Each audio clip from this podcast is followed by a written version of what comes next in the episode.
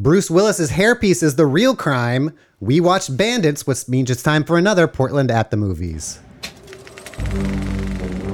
In a world, In a time, in a land of eternal beauty, all that stands between a city and a disaster. In a city where anything can happen. If you thought you had seen it all, Beavers and ducks. Hello and welcome to another episode of Portland at the Movies. My name is Todd Workoven and I am joined as always by Mark Middleton. How are you, Mark? I'm really well and super excited about this movie. Yes, yes. And Brian the Unipiper Kidd. How are you, Brian the Unipiper Kidd? doing well. Looking forward to uh, fixing this big blind spot in our repertoire. Yes, it's been a long time coming, and we have a very special guest who I am going to just start saying it. I has the longest running uh, podcast in Portland history because you have been going since like 2003, 2004. Uh, this April will be 17 years. Wow, wow. So yes, the a pioneer of the Portland uh, podcast scene, uh, writer and podcaster, and all around geek in the city. It is Aaron Duran. Welcome to the show, Aaron. Thanks, everyone. Pretty Yay. jazzed to be here. This would be fun. Yes, yes. You told me long ago that you had some uh, some intimate knowledge of the behind the scenes of Bandits because you worked on it, but I, I kind of kept it kept it as a surprise uh, so that you could tell us on the show. So, what is your your affiliation with the movie Bandits? So I was first brought on uh, as a as a production assistant. I was hired as a PA. Um, was my first professional like production job. I had been taking some production in school, and my teacher said, "Hey, they're hiring. Send your resume and go for it." And the woman Nicole Furia, uh, she hired me like that evening, that afternoon. Like I got home, and she called me and she says, "Be here at six a.m. tomorrow. You're hired." Wow. Uh, yeah. About what's funny though is about a week and a half into the production, one of the other associate producers, um, I'll say his name. This isn't that bad. Uh, his name's his name's Lenny Vulo, and somebody made him angry, and he took it out on a bunch of PAs. And it's that Hollywood cliche. He fired like eight, like Oh, on the spot. And he tried to fire me, and Nicole decided, Aaron's not a PA. He's now my official assistant. You have no authority over him. um, so I went from a PA to uh, uh, executive assistant of Nicole Furia. She was the uh, head of accounting. That was her job. Okay. Okay. Um, the great irony being is that I have been left off the credits completely. oh man, is, has that turned out to be good or bad? Oh, I don't care. But I mean, when I first saw the screening and I watched the credits, I was really bummed out. Oh sure. Because it was going to be my first on-screen credit, Totally. like ever, and it wasn't there, and I was super bummed. That is a um, disappointing. So they felt bad and sent me a crew jacket months later. oh wow, do you still have that crew jacket? Uh, I think it's finally been broken into tatters. It was the tackiest crew jacket you've ever Yes. seen. It wasn't, you know, you see like those really cool. Though sometimes they're like Letterman style, Yeah. they're leather, or even like a windbreaker. This wasn't that. This was like wearing like an Ewok. It was that weird curly brown fabric, Oh, and then like just on the on the upper breast here, they just like badly like embroidered MGM Studios, and then on the back in red it just said Bandits. I'm like, this Wow. is the ta- It's like those old like like the sateen jackets or whatever. Oh, I don't yeah. even know what the word for that material was. That '80s like weird, like all the all the toughs in movies would be wearing them. These like these shiny jackets or whatever. So yeah, it was. Yeah, it was a disturbing jacket to wear. I did not wear it very often. well, yeah, They did be- give me a they did give me a hat, and I did wear that pretty well. That was Okay. a cool hat. It was a nice hat. A good hat. nice, nice. So- so this movie is kind of all over the place in terms of uh, geography. Were you just for the Portland shoot, or were, did you travel around? I didn't travel around that much. I did the Portland shoot, or I helped out on that one. I got to go to Oregon City a couple times. Um, because like I said, I was I was in the accounting offices, so like as a rule, we don't hang out on sets. Um, but if it was during payday, she'd say, "Hey, do you want to go and deliver checks and deliver per diems and all that stuff?" And you get to hang out on set for a bit. So I got to see a couple of the uh, the Oregon City sites, the the bank and stuff, and then the scenes where they're in the cabin by the lake. Mhm. trying to remember where that's filmed at. I got to go there too. That was that was fucking weird. Going Yeah. to that. Sh- oh, sorry. Can I drop f bomb? Oh, Oh yeah, totally. Oh yeah. Okay. Um, Was that cabin was the built more- for the for the movie, or was that already there? I think it was already there, and then they embellished upon it. Okay. Because Okay. I think it was like a it's like a federal campground, like Okay. a, like a national forest. yeah, if you can remember that, you'll have to let Um, me know so I can put it on our map. It's got a really Yeah. Good- in the movie. It has a really cool sign like honeymoon cabins, and I went googling for like Oregon honeymoon cabins, and of course, it doesn't seem to exist. If I remember correctly, that scenes are filmed somewhere outside Boring, Oregon. Okay. Okay. Those outdoor scenes, because everyone was making a big joke about, oh, this place is called Boring, Oregon. Which, if you live here, you're like, Oh, fun. Yeah. yeah. Yeah, it's boring. um, Wait and until you see a about some of that stuff. The the great thing about that is they couldn't close the. In- I think it was a campground that they had like rented. Like the like the drivers were staying there in their trailers, and they would bring the stars trailers there because it was like a week and a half shoot in just that cabin area. Wow. but they couldn't Whoa. they couldn't they couldn't close or buy out like the entire campground so there were the, the few times i was there there were many times of barry levinson yelling cut because there's people camping across the lake and are just like we're gonna go fucking water skiing like Cate Blanchett's having this like really quiet, intimate scene with like one like Bruce Willis or Billy Bob in the background here.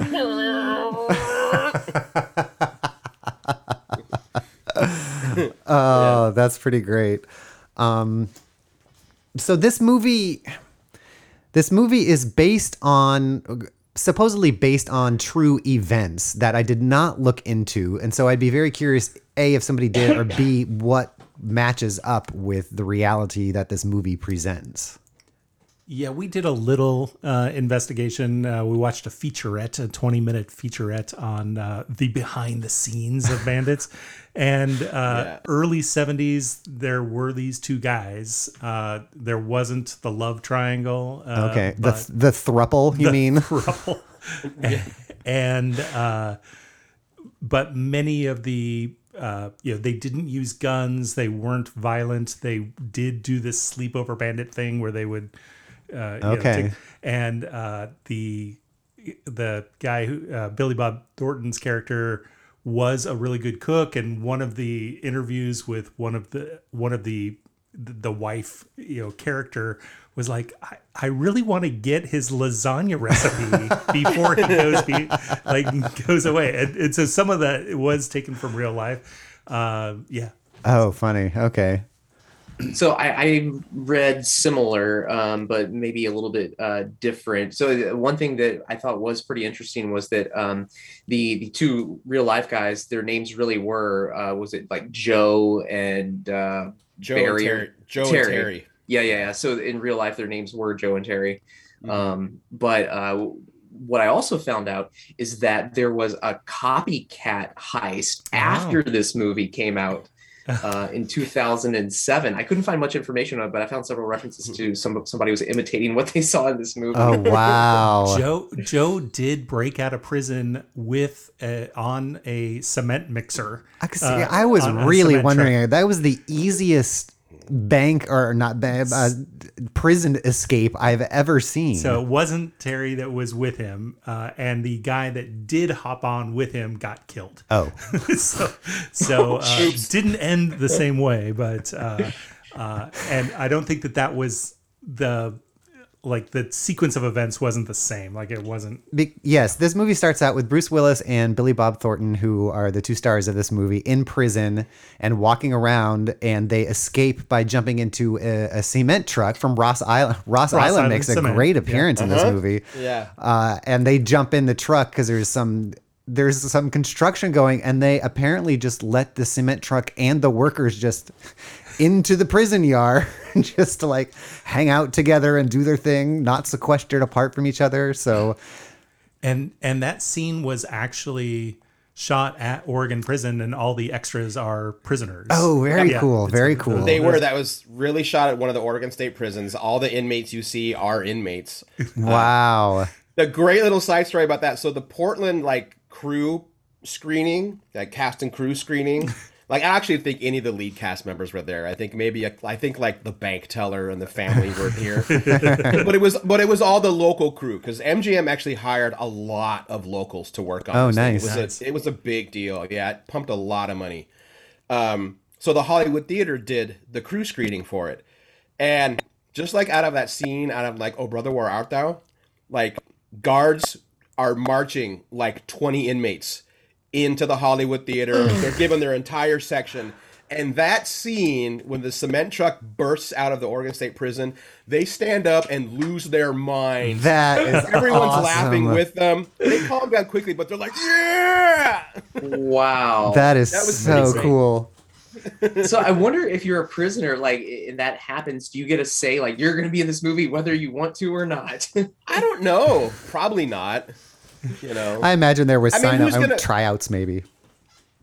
yeah, and like, who doesn't? You know, they're all gonna want to. Who's do going to it. say no? I mean, what else are you gonna do? Right. like you're either gonna Yeah. be in the movie or you're gonna sit there and watch other people be in the movie. I guess those are your Oh, I guarantee. Also, there are inmates that whether they got released or not are telling their friends that they're tight with Bruce Willis now. Oh, they have so elaborated their extra scene. Oh yeah. So this movie uh, uh, also has Cate Blanchett, which I didn't I didn't really realize until Aaron you mentioned to that uh, that to me when we were texting back and forth. And January Jones is also in this movie, who was very young, who played the who played the wife on Mad Men. So Yeah. was interesting to see her her. It's always fascinating to me to see all these people we think like it took one thing for them to break out and then you look out and like no no no they they've been doing stuff for like 20 years. You've just never noticed them before. That always fascinates me. Yeah, the overnight success that took two decades. yeah, yeah.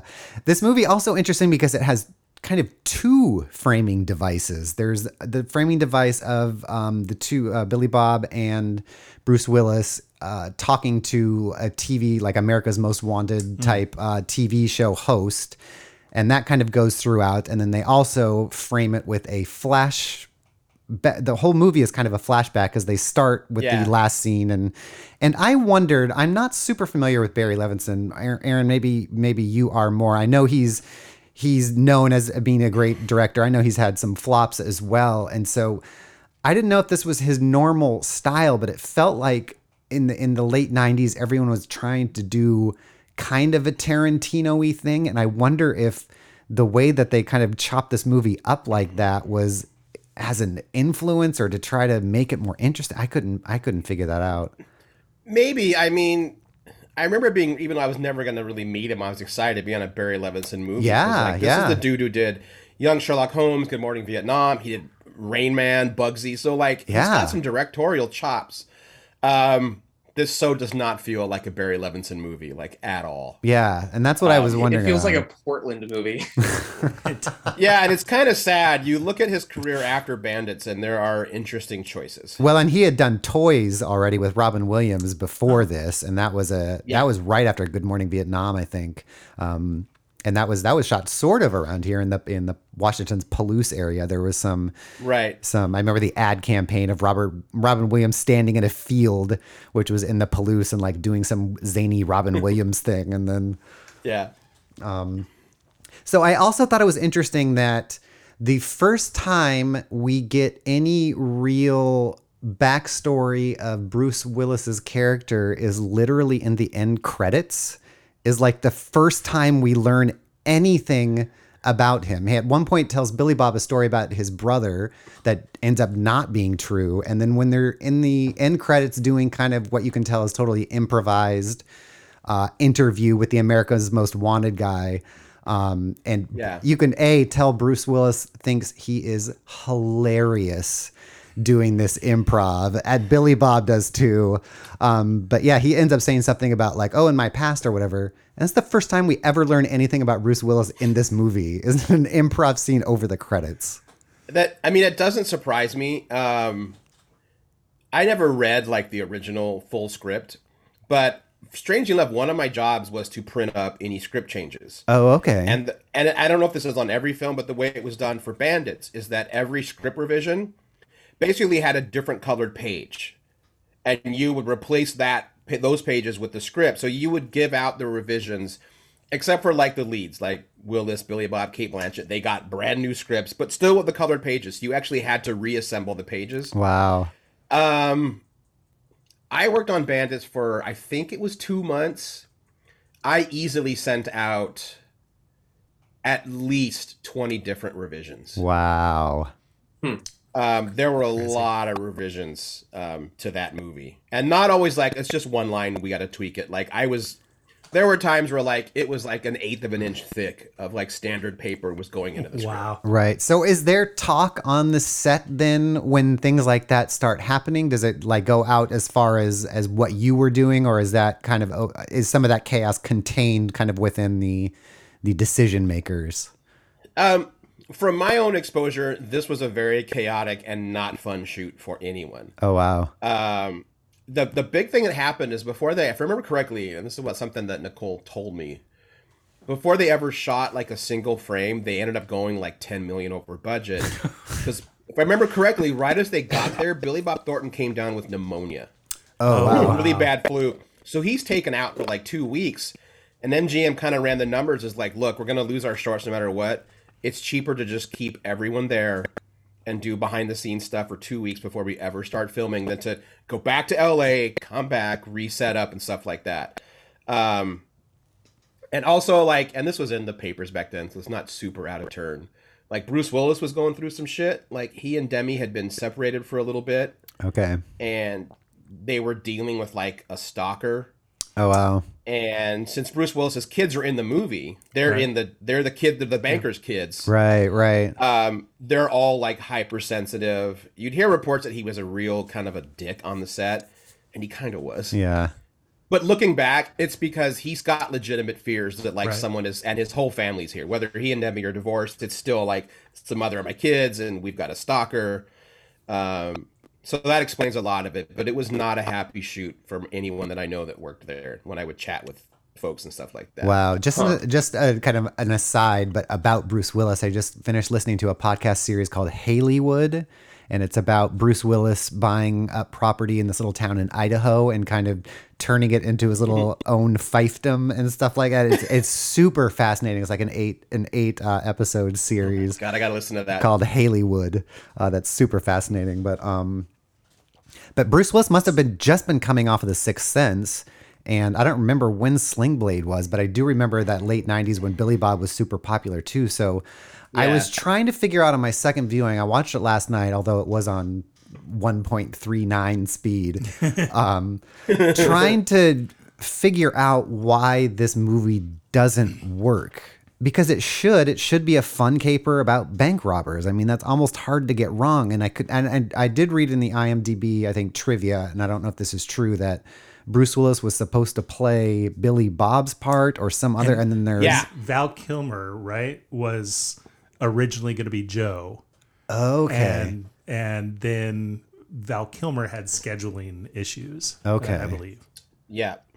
Yeah, because it did. It did. I think ultimately, i what happened is that it just felt very miscast, and I think that's why, like Billy Bob, from scene to scene, is like I feel like he's playing a completely different character from scene. Like in one, he's like this Woody Allen neurotic. I can't even think straight because one pupil might be too big, and then the next scene, he's like very competently robbing a bank. like, Yeah. and it's like and then sometimes with cate blanchett he's like oh i'm gonna get diarrhea from lactose and i'm falling on the floor and then other times he's like this suave like lovable whatever and like every time we got these people i felt like it was a different thing and maybe it is because they're getting different pages every day and, and not Yeah. knowing how to deal with just, it It just kept revising. They just I just kept remember delivering different color pages over and over and over again. yeah wow so i think and and besides that i i did, did feel very disjointed as far as that editing and i did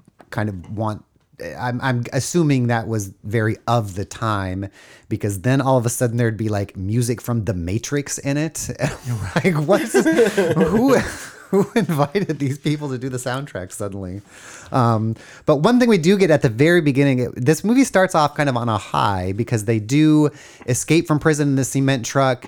They drive the cement truck and and Through the backyards. Oh yeah, which I thought was a fantastic scene. Well, they drove it down a hill and through a forest for the, which was mm-hmm. all real and terrifying. And then yeah, there's a sh- there's like this nice wide shot of this neighbor neighborhood with all these big backyards with just a concrete truck plowing through everything, and that was really great. And they end up robbing the Silverton Bank, Yes. Yes. Mm-hmm. which is very exciting. in downtown Oregon City.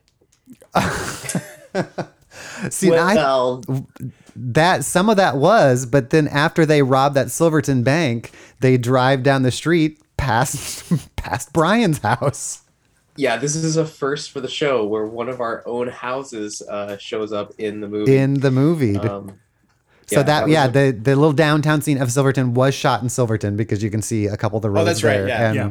and Oh, then wait, they go to so Oregon Brian City. did- Brian, did you have to sign a location permission? I was definitely not living uh, i- i- in, Oh, in that house at that time. Okay, because that means if you had, you would have met the teacher that recommended me to take this job. Because when she wasn't teaching, her job in in Oregon in Portland, is she used to be the primary location scout for studios. wow, oh, that's neat. That would be a cool job. yeah, I got to help her out a little bit after Bandits. It was a sweet. She just drove around and took awesome Uh-huh. pictures and then FedEx them to producers. It was and he got paid to do it. It was pretty Right. sweet. that's really cool. this cool. looks cool. Yeah. So the, yeah, they go Um, past. Go ahead, Brian. Do, do we want to give folks maybe the back of the uh, DVD box summary of what this movie is even about? If- Yeah, why don't why don't you do that? familiar with it? Before- yes, Sure, please. sure. I happen to have the DVD box pulled up uh, on my screen here. So let's see. Bandits. Strap yourself in for one hilarious action comedy with great chemistry, great one liners, and expert direction. New York Post. Bruce Willis makes all the right moves, San Francisco Examiner, as the man with the perfect bank robbing plan and two imperfect partners in this terrific film that's as much fun as you'll have at the movies all year. Fox TV. Bursting out of prison, Joe and Terry are on the run and out of money. That changes when they devise a scheme to place bank managers under house arrest the night before they rob their banks. But success as the infamous sleepover bandits isn't the only change in store for them, as they soon cross state lines and federal laws. They meet Cate Blanchett, a sexy, eccentric housewife whose indecision as to which of the two bandits she wants could spoil their partnership for good. Wow, terrific. It kind of takes a, a 90 degree turn about uh, two thirds of the way through when it becomes like a love triangle. Yeah. yeah, yeah. I, I just don't. I never believed the love triangle. I, I think that was the biggest crux for me. Yeah, I never and nobody, which is interesting because all you know, three of the main leads are very, they're all great actors. Yeah. And that- well, they can be, and in this one, it just yeah, it, there was there was n- there was no zap between them. You wouldn't, you didn't even really believe the bank robbers would ever hang out together either, and you never find out why. I don't know why either of them were even in prison. Like we don't know anything about these people. It's crazy. There's so much of this movie that is contrary to how the real world works. it almost feels like a dream. Like I was waiting for someone to wake up at the end of the movie and being like, the whole thing was a dream. Well, when they when they carjack this lady after um, driving the cement truck through the backyards, they they they're in like this little suburban area, and this lady drives by, and Bruce Willis isn't threatening or whatever, but she's like, "Excuse me, ma'am, we're just gonna have to take your car," and she's like, she's totally cool with it until like they drive off, I'm like, they the prison escape was so easy, they just easily, and then they they go into the after the police chase them, they end up in this house, hiding in this house that um, a teenage girl and boy are in, and like the teenage boy and girl are relatively cool with the fact that these two escaped prisoners are now holding them hostage. That the prisoners can go outside to talk about their plan, and the teenagers are just like hanging out on the couch and Watching not TV. escaping. So, They have Nothing no else to do. yeah, so it, a lot of that, and I'm yeah, it was just there was no tooth to to any of this. Um, ah, where are we? So, do do do. Mark, did you happen to figure out whether the the real bank robbers did, did their hijinks really take place in Oregon? yeah, in uh, one actually in Vancouver, Washington, uh, just just north of us at uh, old. Uh, uh, the first independent bank that we used to bank at. And so uh, in Washington, Oregon, California, and apparently there was one in uh, Tulsa, Oklahoma. Yeah.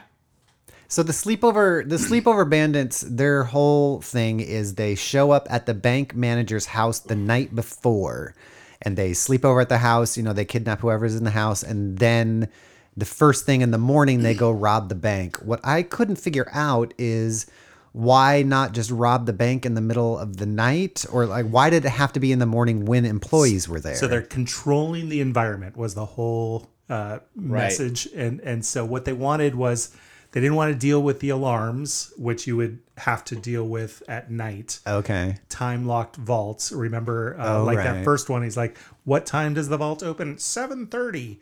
Uh, and so they didn't want to deal with any of the logistics. They didn't want any uh, of uh, customers there and as few staff as possible and it, so they're, they're just trying to control the environment Okay. and so that's if we take the manager and then uh, force the manager to do our bidding uh, Right. then it wouldn't else- yeah, it wouldn't so any appar- alarms. Yeah, so apparently they didn't use guns. Uh, they uh, uh, Bruce uh, the uh, Joe character did use a highlighter once as uh, a weapon, uh, but not in the in the same scenario. But they they took that from another okay. another instance. Uh, yeah, So if they didn't have guns, how would they hold the people hostage overnight? They'd just do the finger in the pocket thing. and I don't know. and can you be can you be uh, convicted of menacing or sh- wielding a weapon even though you don't have one? yeah. ab- Okay. I abs- believe, you, yeah, because it's still threatening with intent whether you have the weapon or not. Totally. Okay. Yeah, if I believe you have a weapon, then uh, that's Okay. the fear of my life. But It's uh, funny- Yeah, go ahead. To say all those bank scenes in Oregon City were actually filmed at night. Oh, interesting. Uh, they brought in massive lights to recreate like the morning sun and the midday sun. Oh wow. Um, I got to go down there once. Those lights are amazing, but I remember not many people live in downtown Oregon City, but those that do were not happy. Bet. yeah. Um, I think in the little featurette that we watched, the Nick Cove bar scenes were filmed during the day, and so they put film on the windows to make the outside look. So yeah, uh, that very last scene, which that that was interesting too, because that that did that did trick me. Uh, but well, let's talk about go, what the last scene.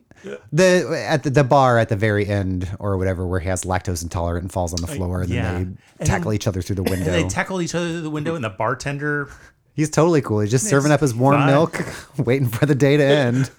never approaches them. Never, and they just all walk away from the broken window. She's in her bathrobe and a nightgown. he's falling on the floor and he's No just polishing his glasses. Just another day at the Cove Inn or wherever they're Nick's at. Cove. Which, So- if you go to their website, they promote the fact that it was filmed there. Oh, And this is so a it's this a is real a, place. a Kenton Club situation then. Oh wow, I'll have to put that. You go there, they have a little shrine in the back room. you can rent. Yeah, yeah they have uh, copies available at the desk. So if you stay there, uh, they will give you a copy to watch in the in the room. I got rid True of story. three of my five VHS copies of this as I'm packing up my stuff to move. So I have never owned this movie. uh, I watched it one time years ago, like streaming, like when it first showed up on Netflix, and I haven't watched it since. yeah, and I had never I had never seen it done just because its reputation was that was it wasn't good, and I think ultimately it was disappointing because it wasn't terrible either. I mean, everybody's doing as competent of a job as they can, which makes it completely uninteresting in that way too. It's very Yeah. middle of the road. Nick, Yeah, it's just the thing that bugs me about it is it's just wasting at the time three very talented actors, and they're just Yeah. and it, the whole movie's just eh. Like if it was unbelievably awful, it'd be more entertaining, but it's not. But it's not good either. It's like, Yeah. yeah, it's Right. movie. I mean, it's not even a Hudson Hawk. Speaking of uh, Bruce Willis, where like at least that's Right. a very interesting uh, box office failure, uh, at least. Um, Yeah. And it, Cate Blanchett is the next thing she does, The Lord of the Rings. I think Lord of the Rings kicks off. Yeah, Because if this is 2000, that started Um, filming in 2000 2001, didn't it? yeah. I kind of kind of remember her Came talking in about it. 2001.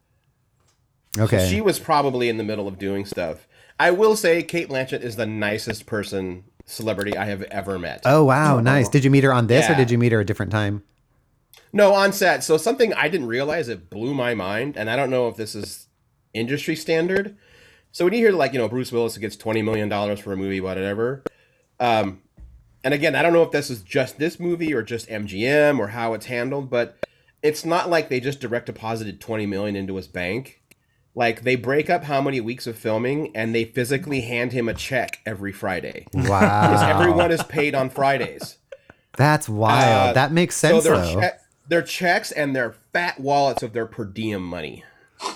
So Wow. I'm going to sometimes when I would like, hey, can I do the check drops? You know, and I'd go with the Nicole. Yeah, you can come this time, Aaron. Whatever. And yeah, we'd go around like you have the check and you have the wallet, like not wallet, like literally plain white envelope with cash. Just knock on their doors and Here's your one point Bruce seven Willis million and- dollars.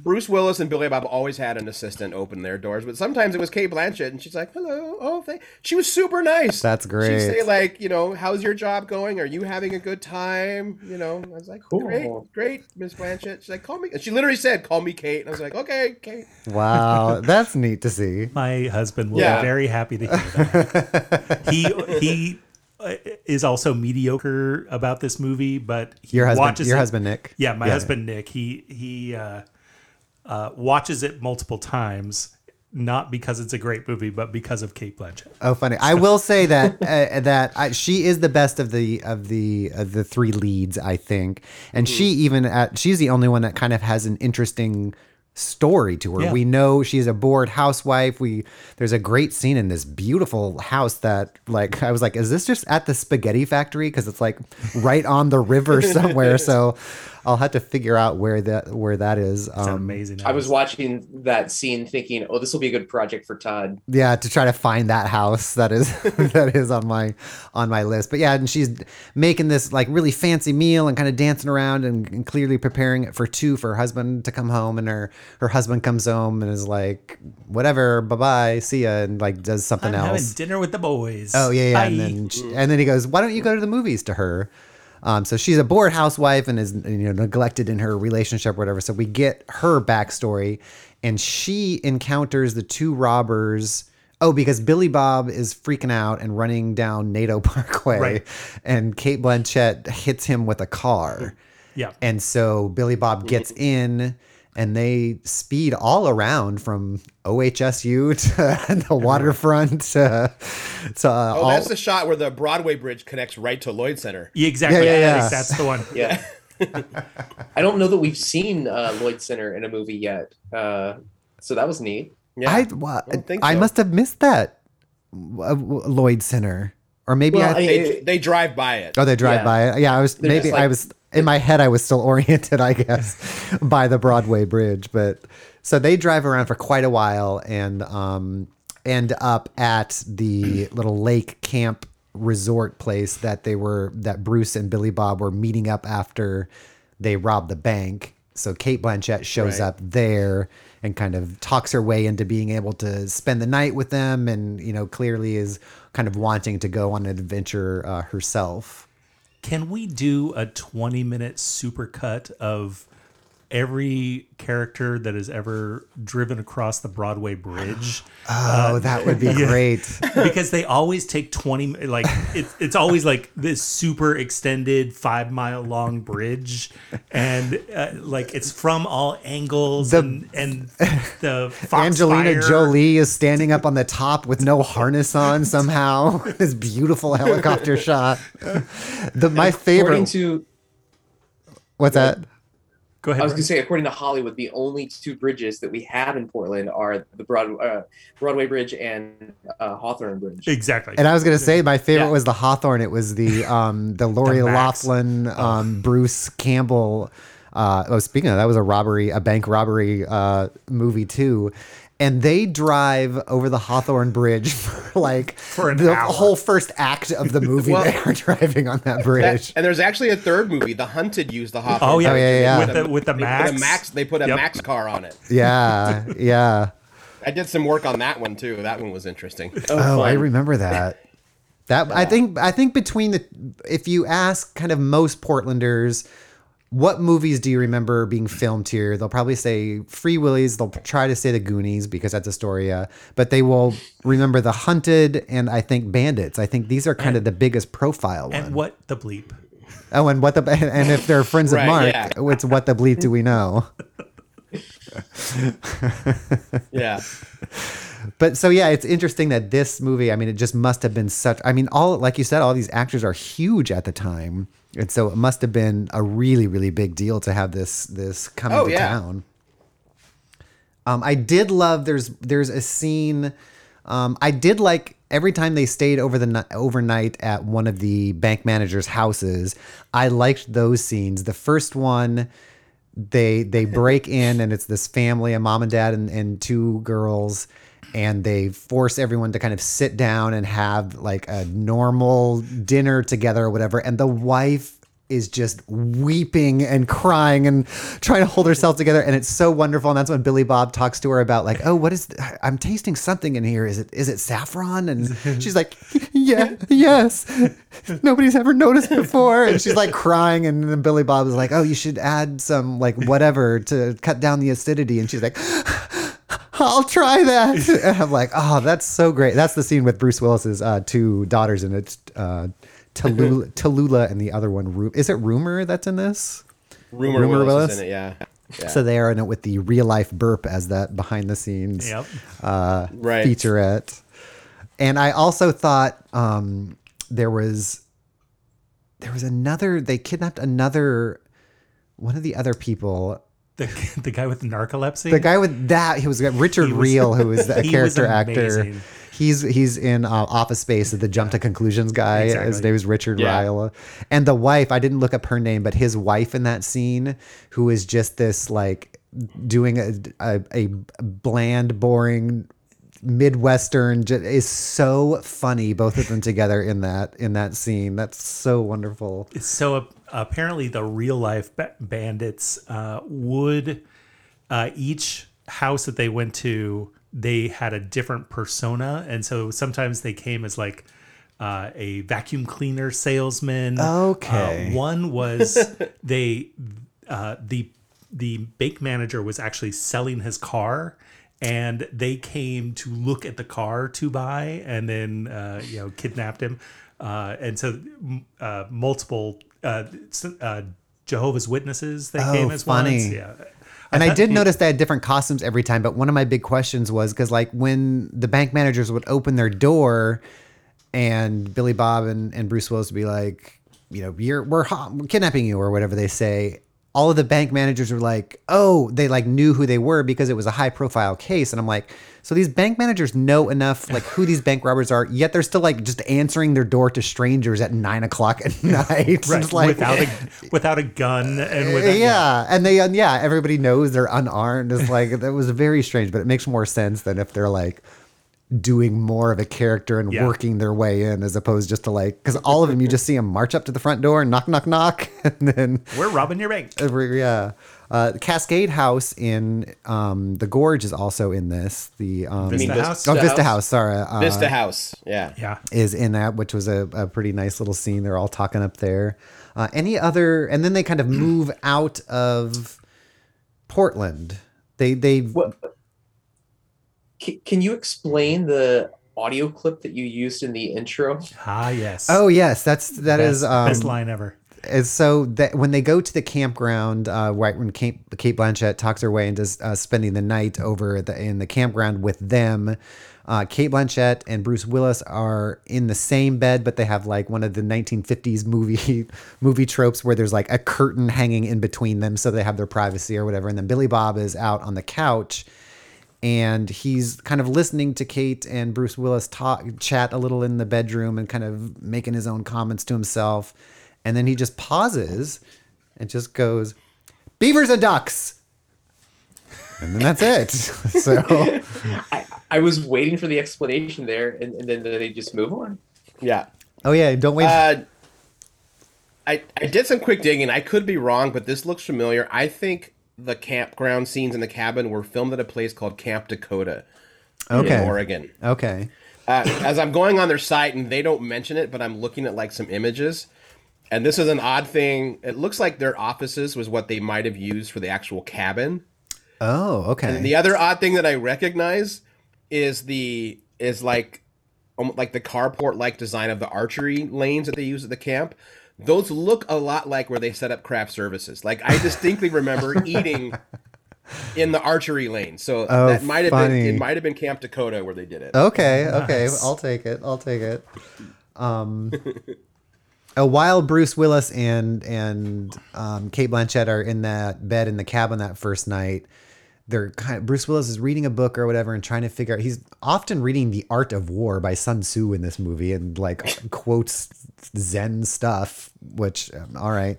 Um, but then they bond over total eclipse of the heart. Like Bruce Willis says one line and Kate says another one, and Bruce Willis says another one, and Kate goes, "I can't believe you know this song." And I'm like, like Yeah. everyone Who knows doesn't know this song. Everyone knows it. It's wormed like- into your ear every time you listen to the radio. I radio. can't believe it. uh, that was funny. Um, let's see, what else do we have? What'd you th- What'd you think of Harvey, the the co the the Oh, the driver guy. Yeah, so Getaway at, driver? at the Yeah. campground, they meet up, or not at the campground, I guess, somewhere else. They meet up with Bruce Willis's cousin, Nephew? friend, nephew, something or other, and he becomes their getaway driver. yeah, um, played by Troy Garrity, who is Okay. also Jane Fonda's son, apparently. Oh, wow, Yeah, really? Uh, and um, I I feel like he stole every scene he was in, like not just because he was cute to me, but Uh-huh.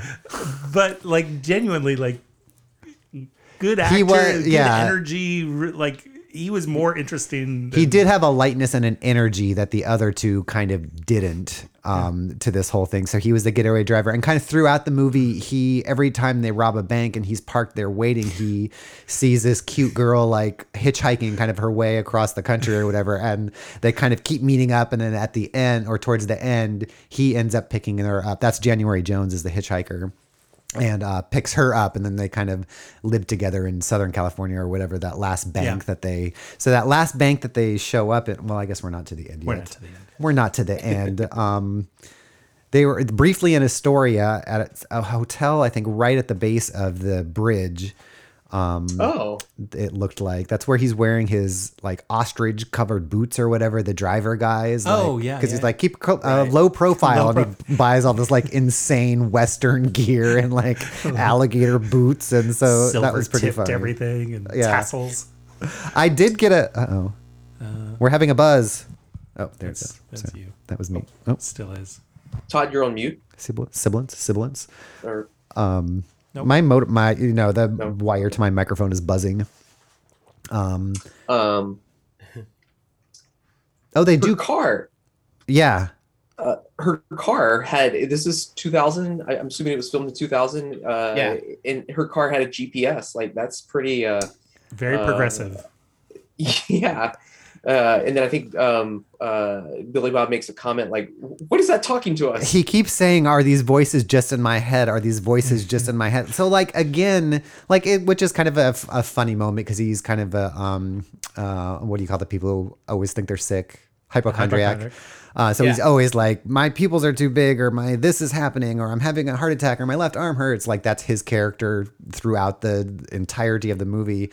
So when after he gets hit by the car, well, I guess he did just get by, hit by a car, so I can give him a little, a little leeway. But I just thought it was funny that he kept asking, "Is that in my head?" But I guess that makes sense that GPS was perhaps a newer thing back then. but it's like, Right. come on. But then like he's super competent in other areas. There are times I actually felt really bad for Billy Bob Thornton because even though he like got better and wasn't contagious, that dude was miserable the entire shoot. Oh man, Oh, he did look uh, Like- very peaked in a lot of the shots. Yeah, he was. I mean, he was kind of a trooper. He was miserable the entire time. Only time he had fun is when he was hanging out with his hillbilly uncles on the set. Um, Were those local to around here? Or does he travel with his? no, no, uh, he brought some. He brought some of his family on board because they're truck drivers. Oh, So funny. they did some of the they did some of the driving, but at the time he was also trying to develop a barbecue sauce like Billy Bob's barbecue. Yeah. So like his like his family are like they're grilling barbecue when no one's filming, and he just go and like literally I'd go by his his trailer, and there's like those cheap folding chairs and like a barrel, like a drum barrel, and they're just barbecuing, trying out Billy Bob sauce. It was weird. Oh my That's god. Oh, man. Great. I uh, um, that reminds me. Uh, I have a Billy Bob connection uh, that that ties into the bins. Todd. Okay. Um, I I found a I'm Billy listening. Bob, uh, autographed uh, CD uh, in the bins. Whoa, a CD of his own Wow. music? Y- yes, yeah, he's a musician as well. Oh wow! Of course he is, and it's Well, so is Bruce. You know. oh, that's yeah. right. I that, that was my other intro. It was Bruno. going to be it's the return of Bruno. I thought maybe that was too deep of a cut for so many people. Dude, I have I have the album. Do you? I have it on cassette have somewhere. The, I ha- I found the album of the Return of Bruno for like a buck. I was like, well, this is coming home with me. That's amazing. That's amazing. I only have the cassette insert though. I don't actually have the tape, so I don't. I don't know why I have that. Um, so they they are now traveling kind of as a four, as a group of four. There's uh, Billy Bob and Bruce and Cate Blanchett, and then their driver guy Harvey. Harvey. Um, they're driving down the road and one of them and get in a car accident. And I didn't know if this was part of the real story too, because as of now, Cate Blanchett's character is just considered missing uh, because she's left, uh, she just disappeared from her home with them. Um, but they get in this wreck on the road and there happens to be, this is why I thought this must be true because this is like the back roads of Oregon and there's a guy standing on the back of a car with like a big camcorder recording like a music video or something like just Yeah. in the woods and so i was like this is too insane for this to be but i guess if there's no cate blanchett in real life Right. Then this Yeah, didn't I, exist I don't think that scene. so yeah there's the accident and the kid who's taping it goes over to tape the accident and sees Cate Blanchett running around. That gets on the news, Right, and then they- so she gets tied. They needed, yeah, they needed a way to worm her into the story, uh, Right. The, the the public story, Right. And and so they were robbing that one bank. Maybe it was the Oregon City one, and they were in there, and there was this great set um, decoration of these mini blind type things, like the long Yeah. levelure, or I don't know what they're called. That's what Yeah. they called them in that documentary or whatever. And each slat, there's like 500 slats because it's a giant window. When they're all laying flat, it looks like a dollar bill. And then when you flip them around, it's the other side of the dollar. But they did that as some sort of signal. I missed what that meant. So I, I think what the implication was, and I'm I've never worked in a bank, but um, there's an all clear signal. They kept on talking about the all clear signal multiple times through the movie of like, Oh. well, you've got uh, like there was the cop that came to the the, the Drive in, drive through Yeah, um, Yeah. the other one, and, and Oh, oh, oh, right. He came to the door and it's like, "Hey, Margaret, I, I didn't see the all clear. Is you know, like you always forget it. Is, is it okay? You know, Okay. and so there's a there's a signal that's given, you know, uh, to law enforcement or security or or something. Okay. that says everything's fine. Right, Uh, right. And their signal was to see George Washington, and then ironically they moved George Washington to the inside so that he wouldn't be shown to the outside. So I think that that was wrong, but uh, Right. yeah, but whatever. Okay. Yeah, I just thought that was a really cool the blinds thing Totally, with the yeah. giant The big dollar on dollar was bill. Super cool. That was cool. Uh, during that car wreck is another place where they just put the Matrix, like that acid acid house Matrix music into it, which is very strange. But um, then yeah, that's when I wrote down this is a thruple movie because both Bruce Willis and Billy Bob are kind of falling in love with Kate as they're having their adventures together, and um, going back and forth and they all have a discussion where Kate's like, "Well, I can't choose" or whatever, and they all seem kind of like cool with it. I was like, "Well, that's fairly progressive for the year 2000." I mean, yeah, I felt like that was like the weird kind of like standout of like, yeah, you could you could do that movie now and you'd still get people being like, "What?" Yeah. Especially like especially the way our country's wired. If it was two two women and a guy, it would definitely be like, "Oh yeah, that's totally normal." But like, you know, f- doing the gender flip in 2000 was a really big deal. Yeah. That then no one talked about. Yeah, Not I would. all. I Like, would. no one, no one brought that part up. That's kind of what I was shocked about because you'd think of all the things like it wasn't it. uh, People talk about this movie and know it's not very successful, but you'd think that would be the one thing to escape from it. Is like no, no, no. They were like just a threesome, and they were like that's what they decided they wanted to do. So Yeah, Well- I, I remember there was an uh, they they filmed the scene but didn't use it where they're all they're watching their wedding on TV. oh, And Oh, she's holding both of their hands and she's pregnant and that's where the camera starts to pull back. Oh. That's where it fades to black from there. Whoa. Yeah. So I thought maybe just some of it, not what, and I guess they did knock it back because I was like, uh, maybe I'm just looking at it through 2021 eyes. But then she's like, I don't want to choose either of you because together you're the perfect man. Let us go off together. I was like, I guess that's Yeah. blatant. So, well, Barry Barry Levinson said in this little featurette that he uh, only would join the movie if he could make it a rom com. And so the original concept was not a rom com. It was not a uh, a romantic. Okay. And and he literally said, and from his you know His lips to God's from ears. his lips on this documentary, he said, "I would only join if if we could make it a rom com." Wow. And so Makes so much sense. it, d- does. It's very well, that, cha- that weirdly changes forced. everything. Weird. What a weird thing to shoehorn in, and what a weird solution to make of it because it's maybe it's It was like they supposed to be an action movie. and then they forgot the action.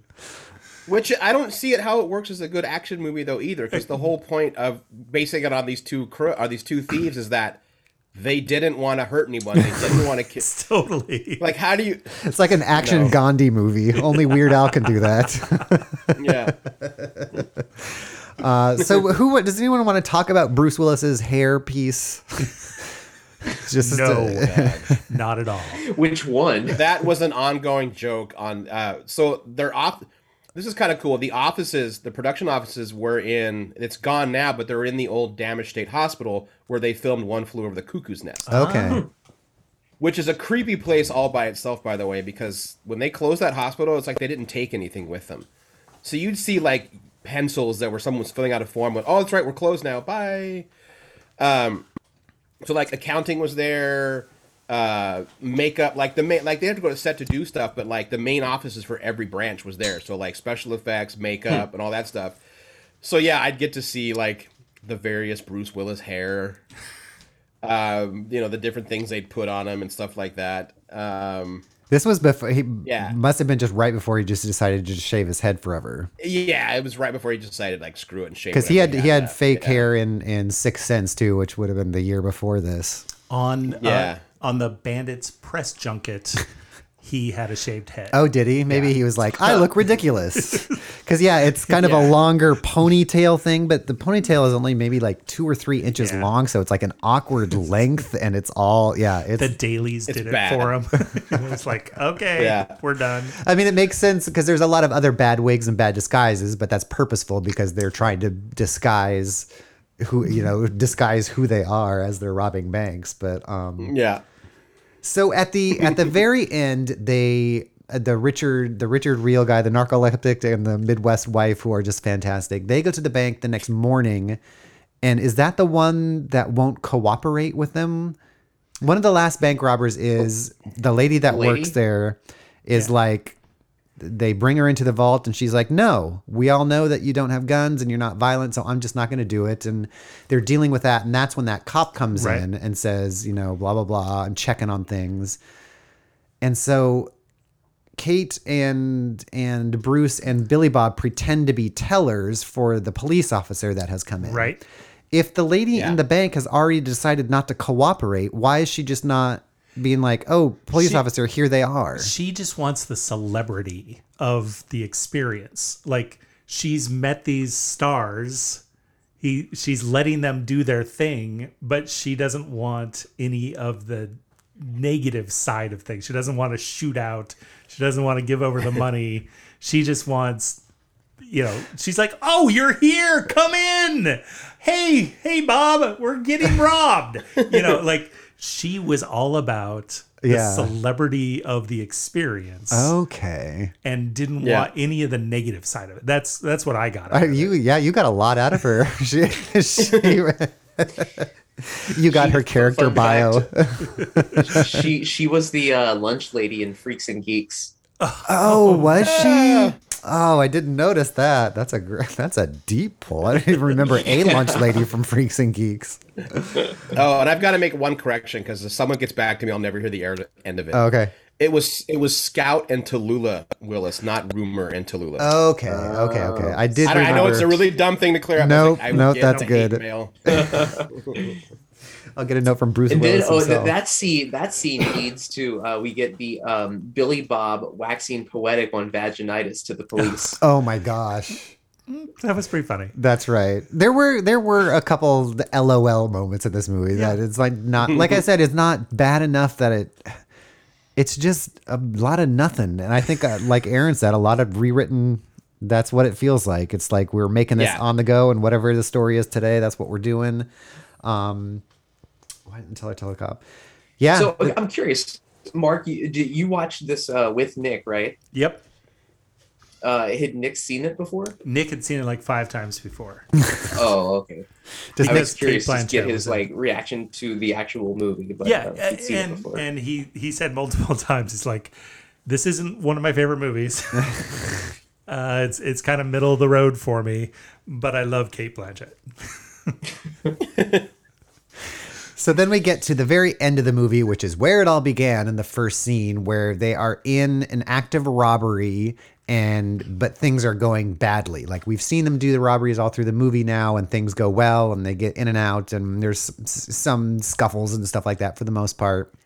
But now they're in a situation where they're at this last bank. They're going to do this this last hit. Cate Blanchett has left the group um, because she can't decide, and so she is pa- paired off. The driver kid has paired off with January Jones to go do what I forget what they were doing something weird in their apartment. He's gonna be a stuntman, and so he's Oh, that's right. the one thing that we know about this guy is that he wants to build a fire a fire suit that's lasted longer than any anything else in Hollywood history or whatever. And he keeps mentioning fire, fire, fire, fire. We have Chekhov's fire suit.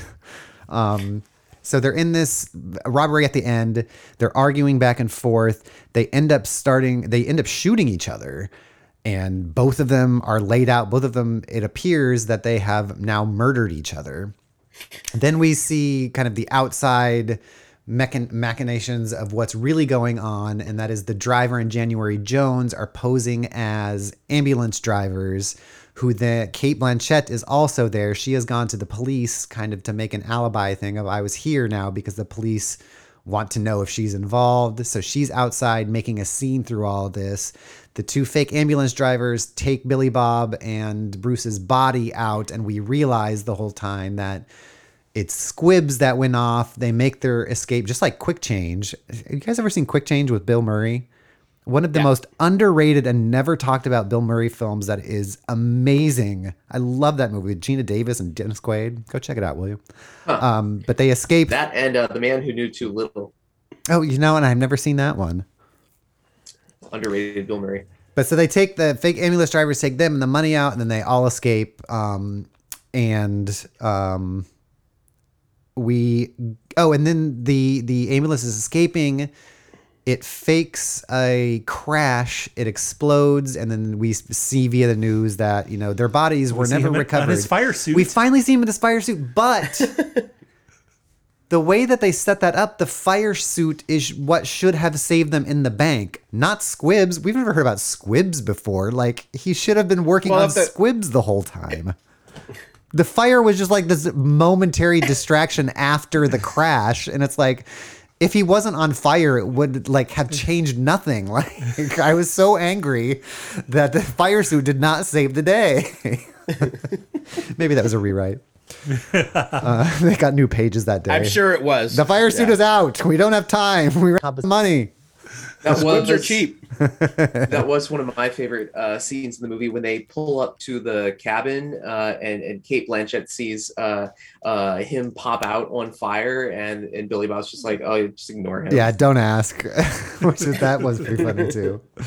And then they escape. I forget what their escape. Oh, we don't see where they escape to, do they? Because the movie ends with them talking to the TV interview guy again. Well, they they go to to Mexico, to Mexico. the to the paradise, Par- Paradiso de Mexico. Do they just head down there, or do we see them there? Now I can't remember. There's a momentary flyover of a jungley area, Oh, just right, like right, for, right. for Okay. three seconds. But Yeah. that's all we okay, get. I do remember that. So they do. Everyone gets away with it. it was a, I did think that last little section was very satisfying the way that they did it because the audience, we as the audience, didn't know that he was squibbed up or whatever. Eh, eh, I seeing those three together, even in Mexico, you're like, they've been on so much TV everywhere. Why are they possibly like out in a group in public? You know, I do how like so many people just assume like Mexico won't like extradite. extradite. totally right. You can just show up there. No a one, reward for them. no one will ever ask questions. You can just, as a clearly a foreigner, you can just show up there, no questions asked. Um, and in the end, we get at one hour and 37 minutes in, we get the one character background piece about Bruce Willis as an offhanded joke of some sort. And then that is the end. so, yeah, sadly, not a successful movie. And I guess, No. yeah. I I thought the the the cinematography was great. I, I thought there was so many really outdoor visual scenes. Yeah. It was you know it was very much uh, like in person. Yeah, kind of even that little car feel. chase through Silverton, where there was like Yeah. the one guy firing through the back window, and they were escaping, and that was that was pretty well done. And yeah, every everything was competent, but ultimately, I guess they just forgot to put eggs in the cake, and it didn't ra- Yeah. raise. It's, just a, it's just a broken script Yeah. kind of thing. Like it just there's too many changes to it. Yeah, and it sounds like I guess it it does put it into a lot of perspective, kind of where Bruce Willis was at that time makes total sense. And if he's changing parts, and if the ch- script is changing, there's just no place as an actor you can rest Anchor yourself to, in yeah. a character that is not the same. And so, Right. but kind of a bummer. But it it was certainly was not as bad or catastrophic as like I had kind of gathered just by hearing Bandits. And at the, at the time, I think it was a pretty high profile flop because it sounds like they did spend a lot of money on it. So It was a big deal, and it was it was like MGM's tentpole movie. Oh, like they put a lot on it. Yeah, yeah, and it had. It I remember. Because again, I, I worked in accounting. I remember being told that it initially had a fifty million dollar budget, and I think in the end it topped out at about seventy five million. it. Wow. Like, ridiculous. Wow, wow. So are there Yeah. are there any other other things that you remember from your experience there that that uh, you would like That I to can share? say? Yeah, I know. There are a few things that happened that I are completely actionable, no matter how true they are. Okay. Um, it did give me like a weird insight into just like how much money is spent on things you wouldn't think about it. Like think about every single Bruce Willis movie you've ever seen. How many times is he just in a plain white T-shirt so they can get all bloody or muddy or sweaty? So those are custom made for him. And they ship a certain amount every week because I got to see the invoices. They're like custom cal- at the time. This one, they were custom fitted Calvin Kleins at about a hundred bucks a pop. Wow. Now were And these on screen ones or through just the ones that he wore on his own? Like are these I don't know. wardrobe? Usually it's on screen, but I think he just he just, He just has wants- that white undershirt all the time. yeah. Wow. Yeah, so they were always sending him because I remember asking my boss, I'm like, why don't they wash him? She's like, I don't know. He's This not gonna wear part him of his twice. rider. He is Bruce Willis. Yeah, no. So yeah, it was like like bizarre stuff like that. wow. You know, to learn about like what movies do and like the deals that have to be cut and all this kind of stuff. So to- to how it old how old were you at the time? Uh, Like so if it was 2000 18? when we did it, I would have been because I don't know if I mentioned this before the show or not. It was the the Gore v. Bush uh, recount was happening in the Supreme Court while we were filming. Wow. That's a time Uh, capsule. so yeah, so that kind of lets you know. So I would have been uh, 24. Oh, I okay. think, at the time. Okay. But how fascinating. I've never I mean I've done I was on Portlandia and I've that's the extent of my seeing kind of real productions and I can't imagine what a gigantic large scale tentpole big star production is like. Yeah, it was huge. Like the amount of money spent. Um like I remember my first day there, I was given this black I think it was either a MasterCard or an American Express that just said uh, MGM Pictures and like didn't require a signature. And like I was handed that card. They're like, because part of my job was to keep all the office supplies stacked. And I'll never forget this. Like she slid one door open, had all these office supplies. And she's like, if I ever come in here looking for something and it's not here because we ran out, you're fired.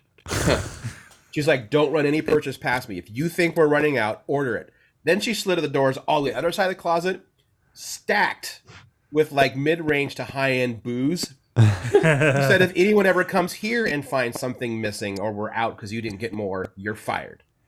Wow. Um, like, but everything had to have a receipt. Like, I did a lunch run one time at like a friggin' Arby's, and they forgot to put the receipt in the bag. And she's like, "You either go back or get it, or this was your last day." Wow. And I was like, "It's twelve dollars worth of like barbecue sandwiches for like the accounting office." She says, "I don't care. wow. Everything is documented." So I like, I went back to that poor Arby's and like walked in and said, "I need the receipt." I did the drive-through like 63 minutes ago, and they're like, "We can't do that." And I said, "You know what? I know you can. Get me your manager. I want you to run all of your sales up to right now, and I will find it and just cut that out." And I did. You know. Wow. Um, Amazing. well, yeah, and so a lot of stuff like that. it must be i mean insane the, what they how they keep track of that because i was share i shared earlier this week in a, in a group chat where um this guy who was the stunt double for kid in kid and play's house party Wow. and he just got i mean it was only like two dollars or whatever but he just got some residuals for that as a stand-in and stunt dance stuntman for kid and i'm like there is some accounting software Yep. setup or something that i mean all of these people that have to be compensated two cents here and eight cents here and it's so fascinating Yeah. So yeah, they keep track of like everything. Um there's like and it's like just like weird stuff that would happen. Like since Bruce and Demi's kids were there, she was the one who like brought them. Like she flew in and it's just I remember forget this, like I'm carrying these stack of like these receipts and I hear this woman say, you know, kids look out and bam, I get knocked over and like all these scripts go flying and i'm just and i'm, I'm like ah, and i'm scrambling to get it. And i hear again i hear this woman saying go help him. Like you weren't paying attention. Please help him. And i'm first off i'm gonna I, like i want to be angry about it be all gruff about it but then i look up and i realize that like demi moore is standing over me with like her arm out. She's like oh my god are you okay? And by the way i don't know what she looks like now. She, demi moore was almost painful to look at in person. Whoa. She was super nice, but like I saw her and I was like, oh, they don't, they just build people like this. Like they, yeah, it was it was unnerving how gorgeous she was. She has, I yeah, and she still, uh, I think, looks gorgeous, but she has always just been stunning. I can't imagine looking at it. It was like you were halfway at through a meet cute in a romantic comedy of someone bumping into you and there's papers everywhere, and then Demi Yeah, Moore is standing was- there. She was super nice. Like her kids helped organize the scripts, and then she's like, "I hope you have a good day." And then I never saw them again. Yeah. Um, but like random stuff like that was fun. During some weird downtimes, we would just like explore the damaged State Hospital. Oh, neat. Um, yeah, it was cool, but what was also terrifying is that if the effects people got bored, they would also lay traps in the damaged state hospital, Oh. terrify us. Um, I got to wear Hugh Jackman's Wolverine gloves because one of the people who worked on X Men worked on Bandits, and they kept one of the one of the gloves he used with the claws. Whoa. Neat. You weren't allowed to leave the that room with those. Right, Like, right. There's a lot of people just all were all doing schnicked poses. and Yeah. Oh, that's amazing. that's cool. All right, are we ready to wrap Bandits up? Anyone have any? Does anyone recommend if they if people haven't seen this movie to go to go hunt it hunt it down? Anything? It's really good uh, Portland uh, location scenery. It did have a lot more. I, the reason I put this off for so long is that I just thought maybe one or two quick scenes, but there was a, a, a healthy portion of, of some Portland sites. So be sure to head, head over to portlandatthemovies.com slash map. And perhaps I will catch up from the last two movies that I have not updated and do bandits. So, Um, so here's the real question we should be asking: If you could only choose one, would you recommend people see this or uh, The Hunted? Oh, Oh. probably this over the hunted. I mean, I might pick The Hunted. I think I picked The Hunted. This movie is really long. This movie is like two hours. two long. hours long, I remember The Hunted being short because there was no story in it, but at least that kept And at going. least with like, and you Yeah. got The Hunted where Tommy Lee Jones is just doing his thing, and so is Benicio del Toro. And Yeah. watching Benicio del Toro just do his thing is still entertaining. Yeah, it's in a that's bad true. movie. It's a tough call, though. I mean, yeah, Yeah. this is solidly in that. I don't know what shape you would you would call. It's like a vase shaped where it's fat in the middle, where all of our movies end up. Like some are super good, some are super Bell bad. curve. And the, yeah, but like put two bell curves together, and that middle part is just. I'm also, I'm also super impressed how they film parts of The Hunted because all of like those Bosnia flashback scenes are filmed by the airport here. yeah, oh, In like okay. a warehouse or something, right? yeah, Yeah, there's a dude in Portland that still owns all the half tanks they used. Like it's only one side of a tank. Like he, like he, like he's like I'm keeping them. Wow. That's cool. That's amazing. Yeah. All right, so don't see the hunted or the band or, or bandits. I guess is what we're saying. Go see, See what the Homer bleep- and Eddie instead. Homer and Eddie and what the bleep. Had, now, has she been? Has she, um? Oh, what's her name now? I'm blanking on her name from What the Bleep and um from Hear No Evil. oh. Marlee Matlin. Uh, Have we done two Marlee, or yeah. three? Why do I think there's three of hers? I think we've done three, and I think there is a fourth. Yeah. There is another Marlee Matlin movie. Well, I guess we'll have to hunt that down. Anyway, well, Aaron Duran from geekinthecity.com, as heard on the Fun Yeah. Employment Radio uh, Network, not only do you have the longest running podcast in history of everywhere, not just Portland, anywhere, um, you long have some time. exciting news. And I, I have a naive question because I kept referring it to, in my notes uh, to talk about this as La Brujera, but I noticed it, it is different now. No. You are uh, your comic book is going to be coming out uh, next. Well, I guess this month it will be March, Yeah. correct? Th- well, Mar- yeah, Mar- March 30th, season of the Bruja issue one comes out from Oni Press. Yeah, that is Ooh, very uh, very exciting. similar similar character names but a completely different story. Okay, yeah, I did wonder because I if they were related, but yeah, um, yeah. So all the congratulations on that. That is very Thanks. Yeah. exciting, and That's and great. I made sure I'm my super pumped. my comic shop when I do buy comics, whenever you or David Walker write one and I go to the comic store to get it, Comics Adventure down on Milwaukie uh, is a great store, and that Oh, guy that's, that's that- a cool shop. yeah, and he, rem- I mean, I come in there infrequently, but you know, uh, over the years I've been doing it, and I'll take some of the kids I work with there just for fun days or whatever, and he knows Yeah. my name, and he'll he'll put stuff aside for me and all that. So he is he is great. So make sure that your Nice. local comic shop will have a season of the bro. Say it for me. Just season of the Bruja. Okay, season of the Bruja. That's it. Yeah. Uh, Yeah. Which, yeah, very, very exciting. Uh, anything else that you want to uh, promote while you are here? You have lots going on, I know. I mean, that's kind of it right now. Like the show, we record live every Tuesday. We stream on Twitch now. Like we're finally entering, Nice. you know, the late twenties. Very cool. Um, so yeah, just twitch.com forward slash geek in the city. I've got a Patreon where I do kind of behind the scenes stuff. So that's just Patreon slash geek in the city. It's always something geek in the city. yes. And you've had that Um, branding forever, which is awesome. Yeah, I started it as a joke. Literally used to be how I would sign my emails to the old Emerson show. Yeah. And one day I went to create something new and he's like, dude, why are you using a different name? he's like he's like, you are basically like Spaceballs the flamethrower. Like don't he's like, you gotta use that name now. Like, don't give them something else to learn. Like, all right. Uh, that's amazing. Uh, very cool. Well, congratulations on all that. Happy birthday. Again, we're recording uh, you. on your Yeah. birthday, so thank you for taking time out for that. Um, I was going to say one more thing, and now I forgot. Well, I guess I will uh, end with whatever music is over over the the end credits of this movie. So, thank you everyone for listening. Be sure to check out Funemployment Radio, where you can hear both this show and Geek in the City, uh, as Yep. well as their uh, their show every day. So, check them out. Brian, do you have anything before we leave? Uh, no, I'll get back to you. All right, Mark, you have anything before we leave? Nope. All right, we will see you guys later. Thanks again, Aaron. Thanks a lot, guys.